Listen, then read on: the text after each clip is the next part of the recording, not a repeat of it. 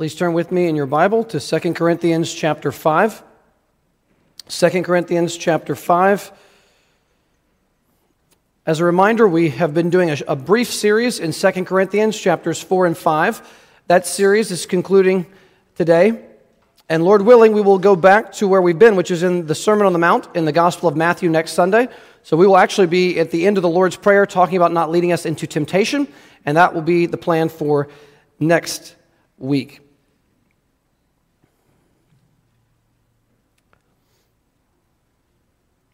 Let me pray for us again.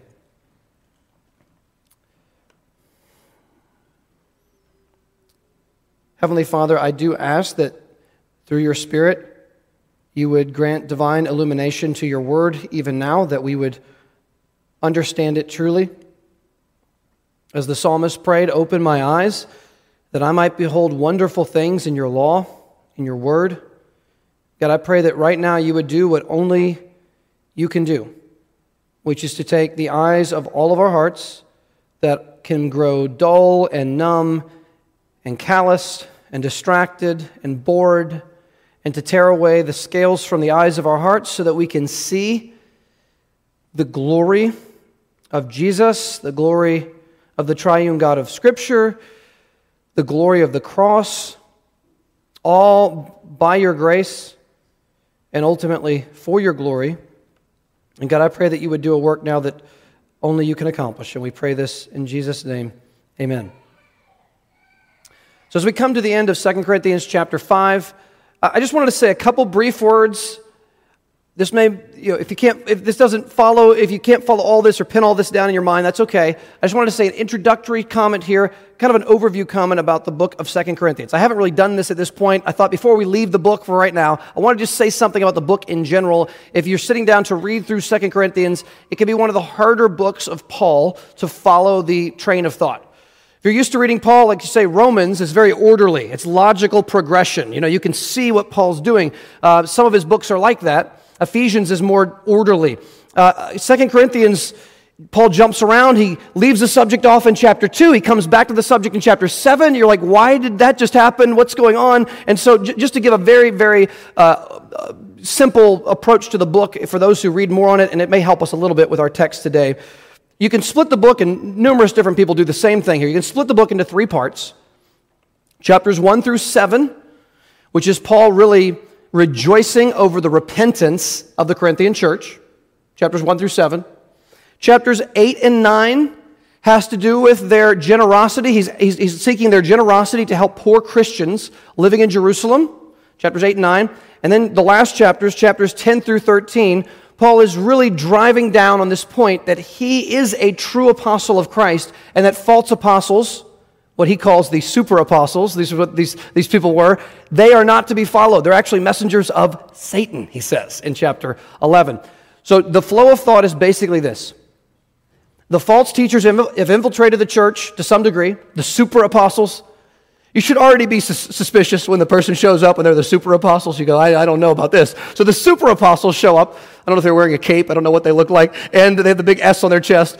And the super apostles show up and they're saying, listen, the gospel is about glory and triumph. It's about ruling and reigning. It's about prosperity. It's about health and greatness and ruling. It's kind of the modern day prosperity gospel.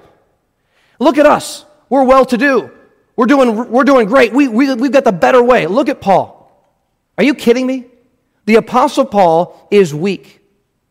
He's always suffering. He can never seem to stay out of prison for more than a short time. He's been beat up, shipwrecked, that does not look like the way of God.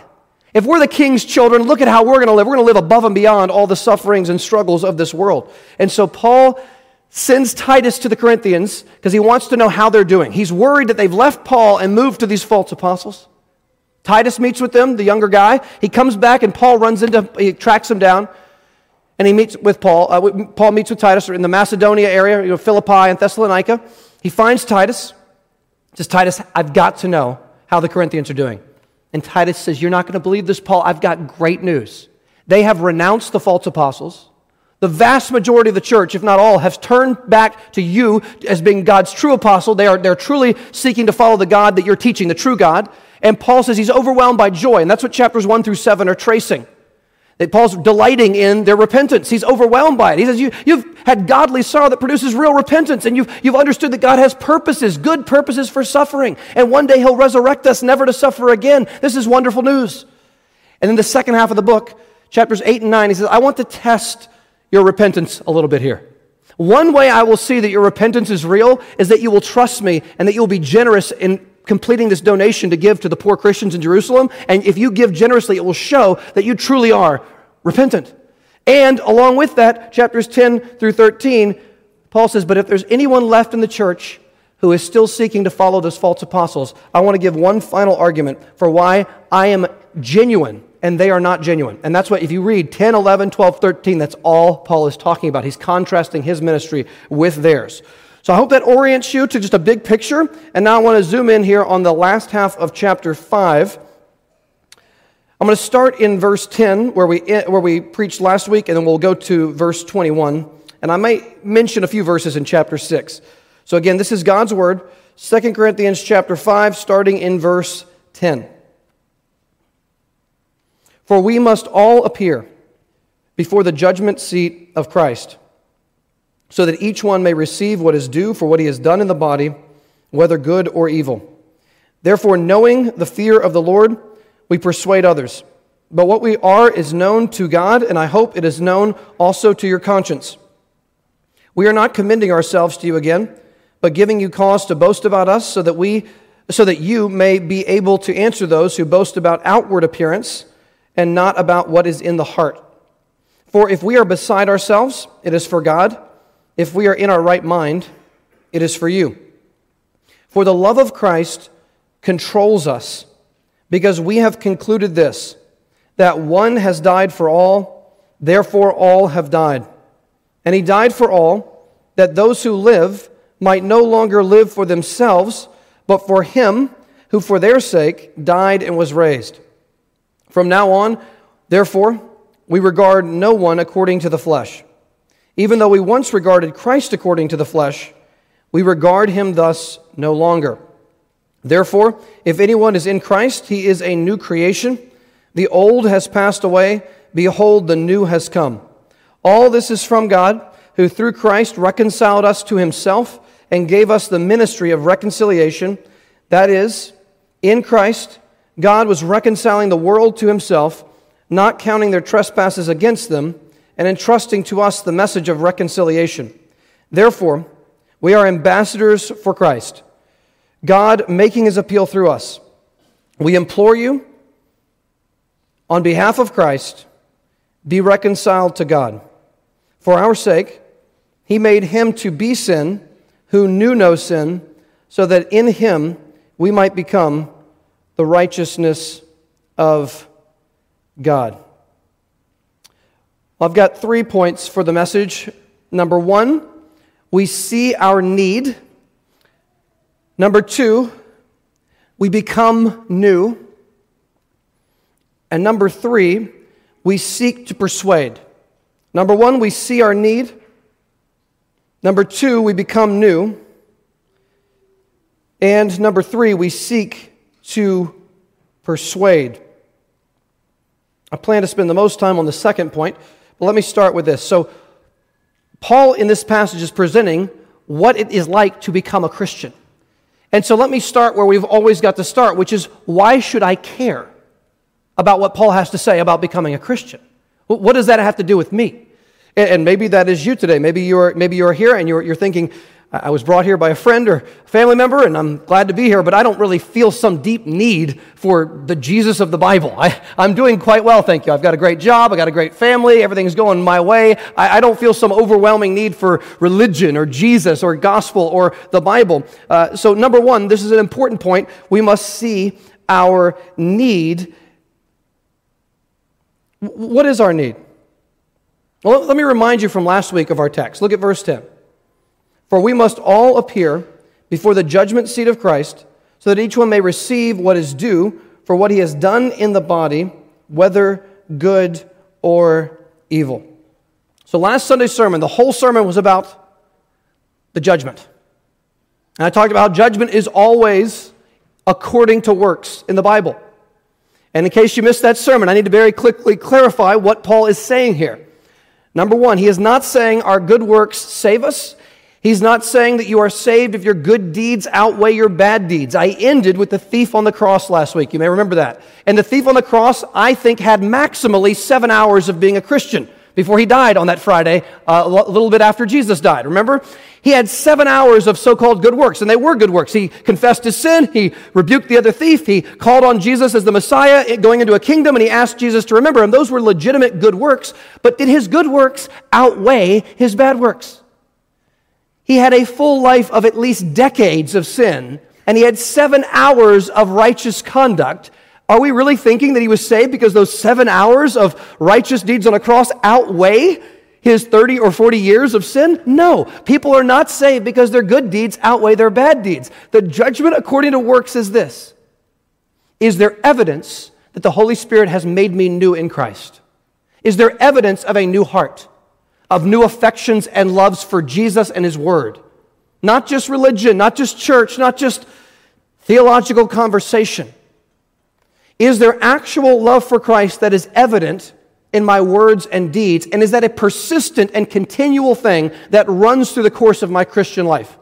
Whether your Christian life is seven hours long, like the thief on the cross, or more likely if your Christian life is years or decades long, is there a persistent evidence of a transformation of heart and affection that shows itself continually in a change of life? Not perfection, not sinlessness, but a real and permanent transformation of nature. And those evidences of change will show that our faith in Christ was genuine at the last judgment. But that's not my main point here. My point is what about showing our need? Let me give the negative side of final judgment. I mean, you ever been in a courtroom? Have you ever seen someone getting tried for a semi serious offense or at least watched one? online or something like that, you, see someone standing there at the mercy of the jury. Have you seen this? I remember one particular story of a man who uh, I, I, truly believe was innocent and he was declared innocent. But he was, he was on trial for a very serious crime. Uh, I think at this point everyone agrees that he was innocent, but it, was, it, it looked like he could still face life in prison for what he had done. And he had a wife and he had children.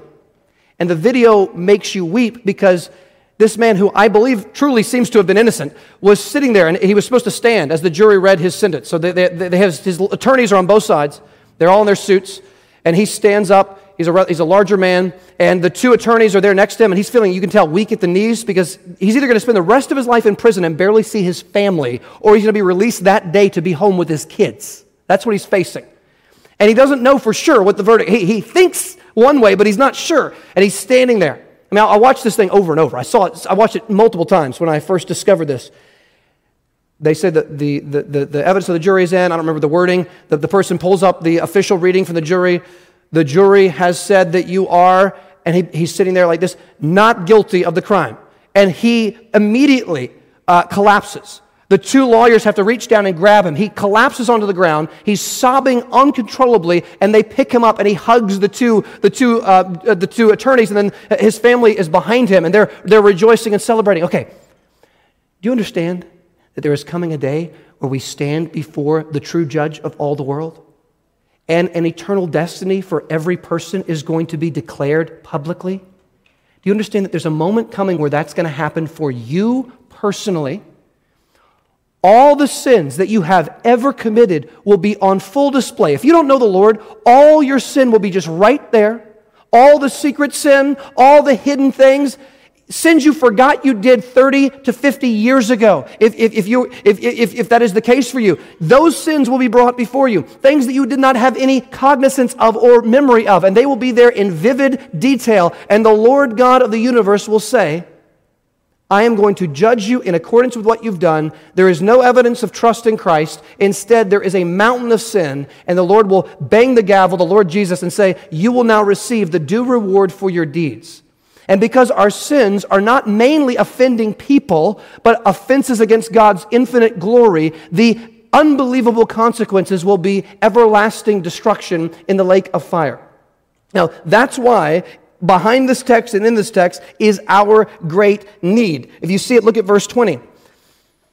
520, therefore, we are ambassadors for Christ, God making his appeal through us. We implore you, the NASB, we beg you on behalf of Christ, be reconciled to God. So, so here, here's what we're saying Do you know that you need reconciliation with a holy God? Because Hebrews said it is appointed unto man to die once, and then comes the judgment. And there is no second chance after death. I don't care what weird theologies you may run into, that is not taught in Scripture. Once death occurs, there is no looking back. That, that is the final state. So the time to deal with God and eternity is right now. Running throughout the Bible, the phrase is this Hebrews says it over and over. Today is the day of salvation. Today, if you hear his voice, do not harden your heart as in the days of rebellion. There are different pastors who speak, Spurgeon and others. Lloyd Jones, I believe, has a similar story. I'm, I'm, confusing who is who, but I think it was Spurgeon, I could be wrong, who has a story where he was mocked and insulted by another man eh, who lived in London where he was. A man insulted Spurgeon as this you know, young pastor, and he just made fun of him, apparently with his friends. He had mocked Spurgeon, but when it came time he became prematurely ill and was dying, guess who he wanted to talk to? He wanted to talk to that man. He wanted to talk to Spurgeon, and, and Spurgeon was called to his bedside. But the point is this so often we can think, oh man, hearing this gospel message, this, I got things to do. I've got a busy week. What are we doing wasting our time here? A part of your brain could say that. And I'm telling you, there is coming a day where having heard a gospel sermon will mean more to you than you can possibly imagine. You understand that? There's a lifeline just being laid out there for those who are drowning and ultimately dead in sin, that there's a way to be right with that holy God. There is a way to be accepted by that holy God. There's a way to be absolutely adopted into that family. It's astonishing news that, that is here. So we must see in the gospel our need of salvation. I really do think the number one false belief in the world is that I don't need a Savior. I it's the number one false belief across the globe. No matter what your background or what your belief system, the feeling that I am essentially good with some minor flaws is one of the most damning and false beliefs that there is in this world. Do you know that you need a Savior? Unless you know you're sick, you're not calling the doctor. And unless you know you are a sinner through and through, you're not calling for a Savior in Jesus. Uh, until that happens, you just think you can pull it off by yourself and you don't truly need the rescue. So, point number one, we must see our need. Point number two, we become new in Christ. Let's look at this. Verse 11. Paul says, Therefore, knowing the fear of the Lord, we persuade others, but what we are is known to God, and I hope it is also known to your conscience. We are not commending ourselves to you again, but giving you cause to boast about us so that we may be able to answer those who boast about outward appearance and not about what is in the heart. For if we are beside ourselves, it is for God. If we are in our right mind, it is for you. For the love of Christ controls us, because we have concluded this that one has died for all, therefore all have died, and he died for all that those who live might no longer live for themselves, but for him who for their sake died and was raised. Therefore, from now on, therefore, we regard no one according to the flesh, even though we once regarded Christ according to the flesh.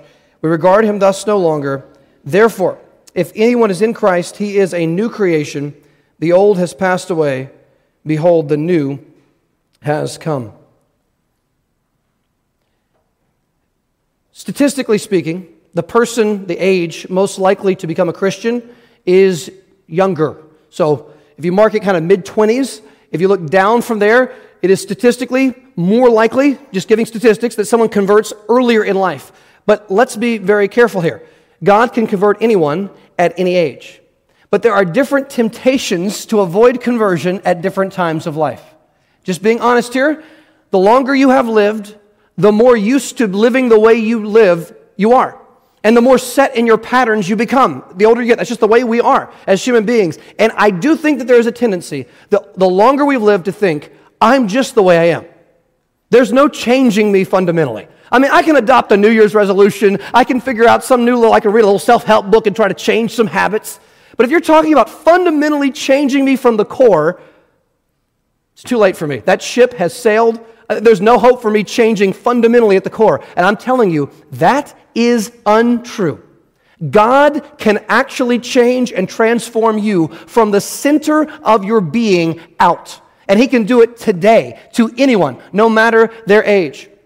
When I think of Miss Dorothy, who's a member of our church, some of you may not know her story. Let me just mention this briefly. Miss Dorothy was invited to our church. She was in her late 80s when she first attended our church. I think she was about 88, I think, when she first attended our church. If you don't know the story, you, you, should hear this. This is very encouraging. And she would sit here right around this section of the sanctuary every Sunday. And from the get go, she seemed to be unusually, well, at, at first she seemed maybe not as interested. But after a few weeks, she seemed to be more interested in what was happening in the service.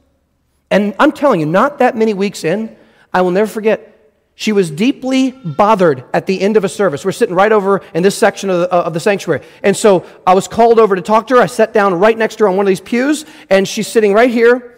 And she said, You know, I grew up Catholic. I haven't, I haven't really walked in any kind of faith most of my adult life. I'm 88 years old. She's talking about, and suddenly she freezes up. She just goes silent. And I look over at her, and she says, I think I know what's holding me back from the Lord.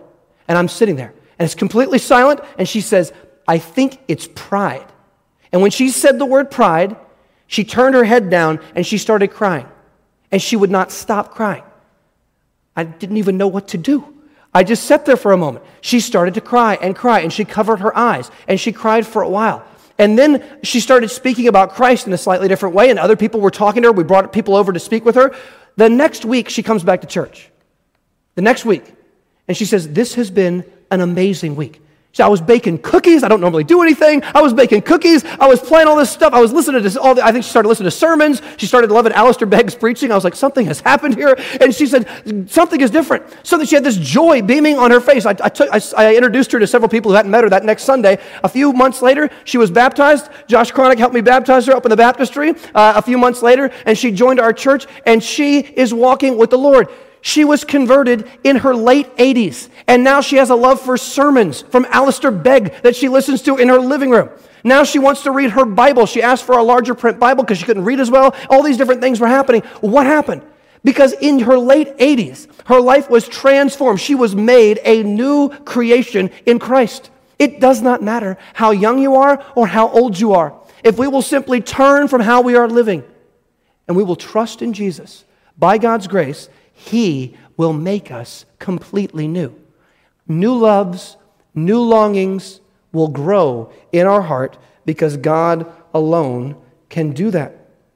Some of the evidences of this that Paul mentions we stop caring so much about outward appearance. We stop regarding people according to the flesh. You know what that's like. We've all done it. How does the world evaluate people? How attractive is someone? How rich is someone? How famous is someone? How much business savvy does this person have? What Fortune 500 company does this person own or work for?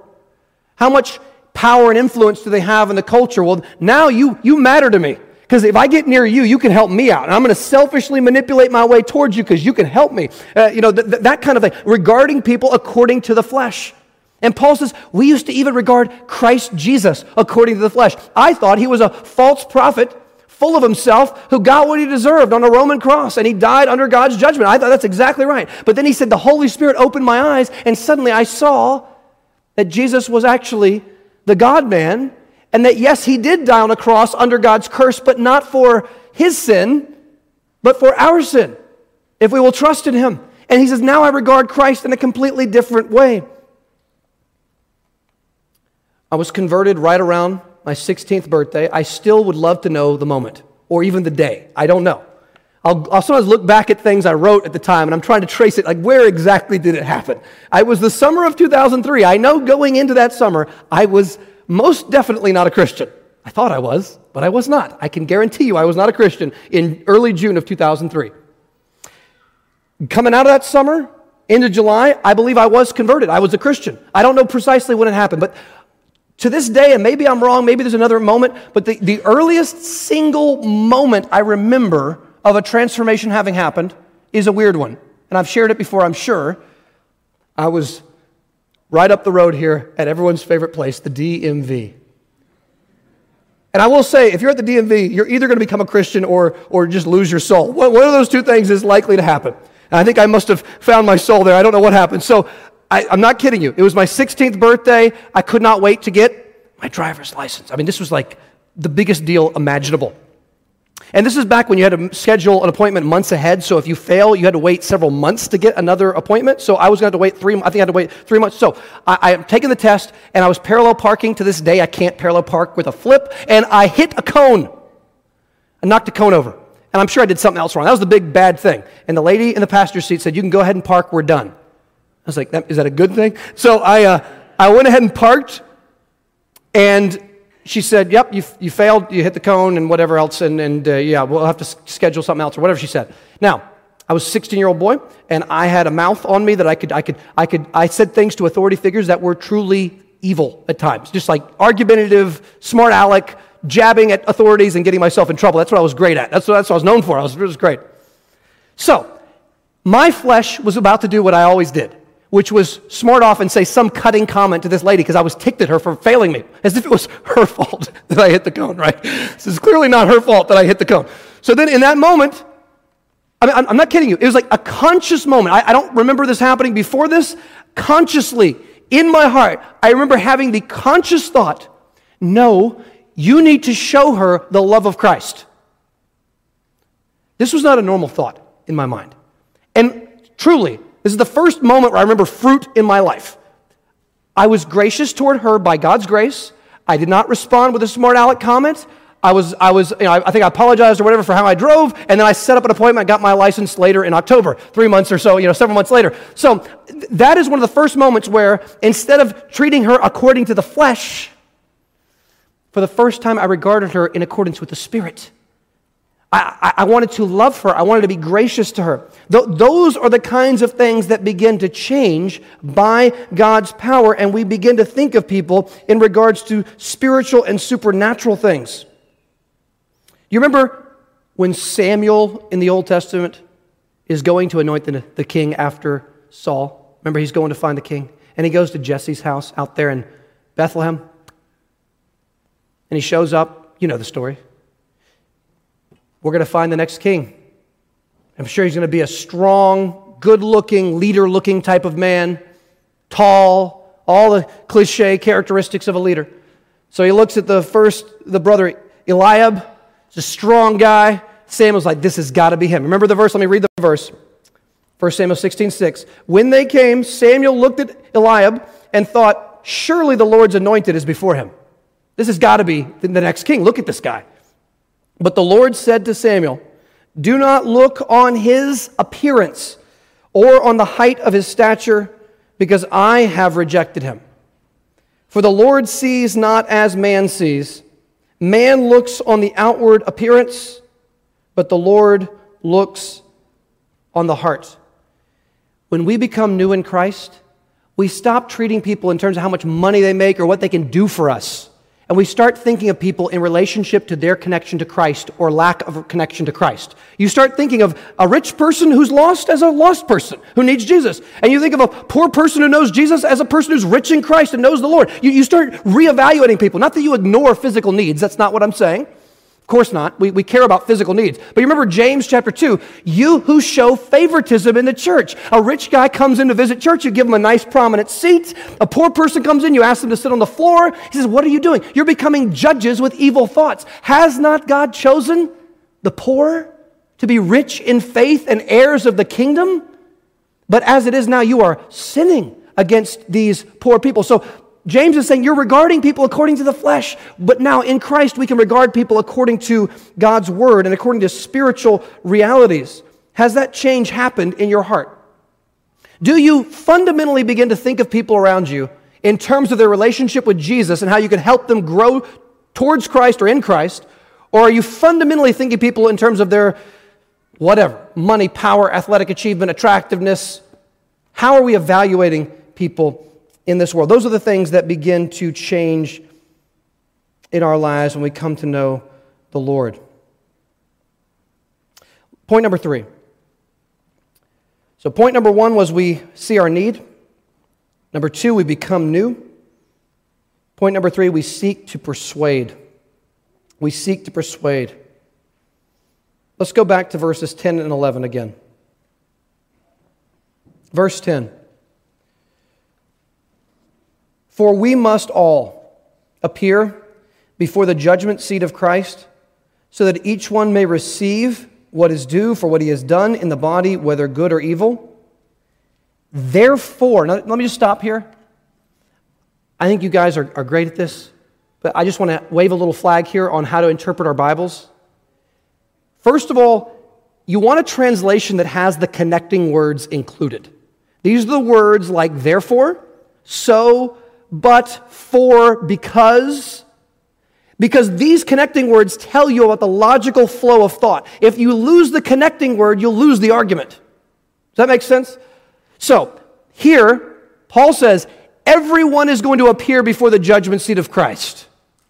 Therefore, you hear the connection? Therefore, because everyone you ever meet is going to appear before Christ, verse 11, therefore, knowing the fear of the Lord, we persuade others. It's just running from God, a fleeing from God. But this is a reverential but genuine awe and fear of the Lord. In other words, this if all your family members that you saw over the, over the last few months, and all your friends and neighbors, and students and fellow students at school, or whatever it may be, people you work with or see around, if all of them are going to one day have an appointment with King Jesus before his judgment seat, if that is true, which it is, then there should be a holy fear and care for those people because that's what's coming. Therefore, we should fear and we should seek to persuade others.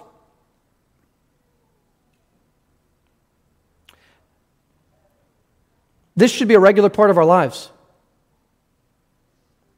We should be influencing those who do not know Christ to become believers in Christ. Some of these, these uh, times of persuasion can take months, years, decades. Some people have these agonizing stories, whether it's for a child who's lost or wanders away like a prodigal or whatever it is praying and weeping over a lost person for literally years and decades sometimes. But our desire is to persuade them of the truth and to be used by God that they might be won to Christ. Let me just say if you are getting weary in praying for some lost person that you love or sharing with them, if you're weary, you're saying, I've done zero for this person. They have changed not at all. I have wept over them. I have prayed over them many times. I have shared with them, and years have gone by, and there appears to be absolutely no change. In fact, this person seems to be hardening to the gospel.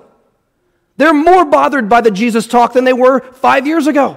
They're more offended by even the gospel message than they were months ago. If that's where you are, I want to encourage you. Jesus told a parable that we might always pray and not lose heart. And he says in that parable, that we should be persistent because those who keep on asking receive, those who keep on seeking find, and on it goes. We should not lose heart because we have been rescued. We seek to rescue others from the judgment that we ourselves have deserved. Let's go to the end of our passage here, chapter 5. Let's look at verse 18. So, all this, the transformation the new life in Christ, all this is from God, who through Christ reconciled us to himself and gave us the ministry of reconciliation. That is, in Christ, God was reconciling the world to himself, not counting their trespasses against them, and entrusting to us the message of reconciliation. Therefore, we are ambassadors for Christ, God making his appeal through us. We implore you on behalf of Christ be reconciled to God. Reconciliation shows up in several parts of Paul's letters. This is the most it appears in any one section, I think, in the whole of Scripture. Uh, the word reconciliation appears all, all over the place here. Let me just say a word about that concept. When, when, when a relationship is not reconciled, you're at odds with someone. So we are born dead in sin. We are born naturally enemies of God, at enmity with God. We don't want God to be controlling us or lord over us. So we're a natural enemy or hostile to God. And reconciliation happens when this happens. We put down our weapons of the flesh, we put down our sins, we put them down, we stop fighting with God, we turn to God rather in delight, and we run like the prodigal into the arms of our Father, and we are embraced by Him because of Christ. And when that happens, We are now reconciled.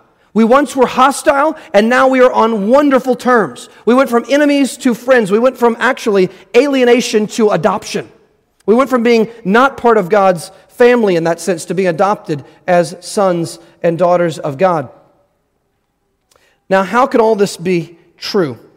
We're moving towards a time of communion, and there is hard to find a better passage to set us up for communion today. Look at 521, the great exchange. We, we talked about it in recent months a few times. One of the most important summaries of the gospel in all the Bible. For our sake, He, God the Father, made Him, Jesus, God the Son, to be sin, who knew no sin, so that in Him we might become the righteousness of God. Now, in case you've grown accustomed to this verse, you've heard it recently, maybe you've thought about it a lot in your life, you're like, I, I know this verse. I, I want you to be amazed by it even now. Are you ready? Think about this. All the filth of your sin, all the absolute filth of your sin has been part of you for your whole life. When we trust Christ, all of the filth, all of the debris of our life is taken off of us and it's placed on the spotless on the spotless son of God, on Jesus. And all of Jesus' perfect righteousness is covering us. Which means when we pray and we say in Jesus' name, and when we come before God, we are not coming based on our actions. We're coming based on the righteousness of Jesus. And it gives us full and free confidence to come before the Lord. Spurgeon said this Spurgeon said, We are born without Christ Remember Ephesians 2? You were um, without God and without hope and without Christ when you were born. We were born without Christ. When we are Christians, we are born again in Christ. We are now in Christ. And one day, we will be with Christ. We're born without Christ. Now, if we know Him, we are in Christ. And one day, when we meet Him, we will be with Christ for all of eternity. And that's all because of His finished work on the cross. Turn to 1 Corinthians chapter 11. As you're turning there, I'm going to read a quote from Spurgeon. 1 Corinthians chapter 11.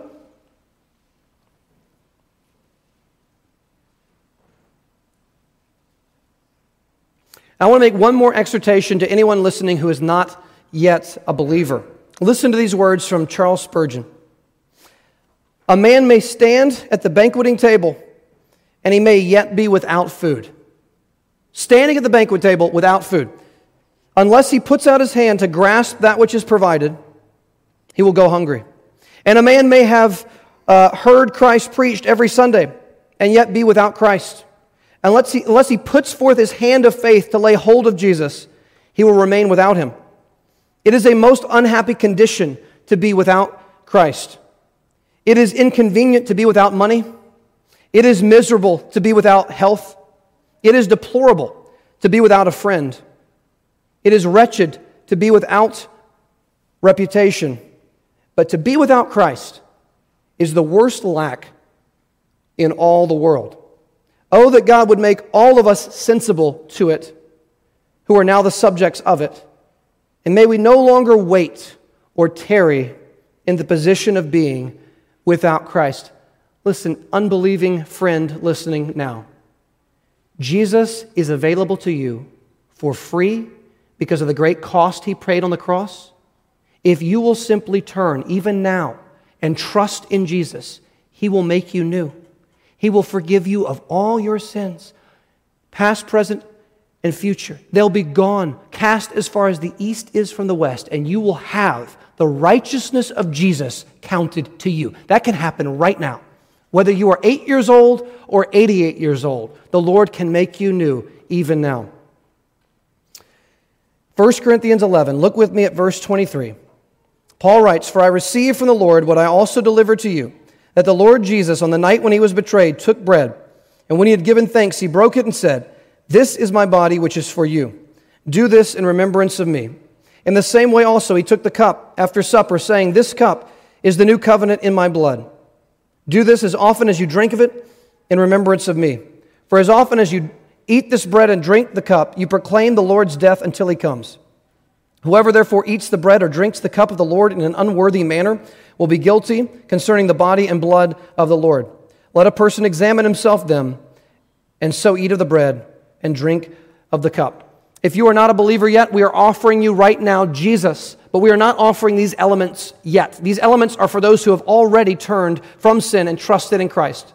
So if you're a believer in the Lord Jesus Christ and you are not walking in unrepentant sin at this time, then you may come forward after I say amen and take of the elements and return to your seat, and we will celebrate together what Christ has done for us. Let's pray.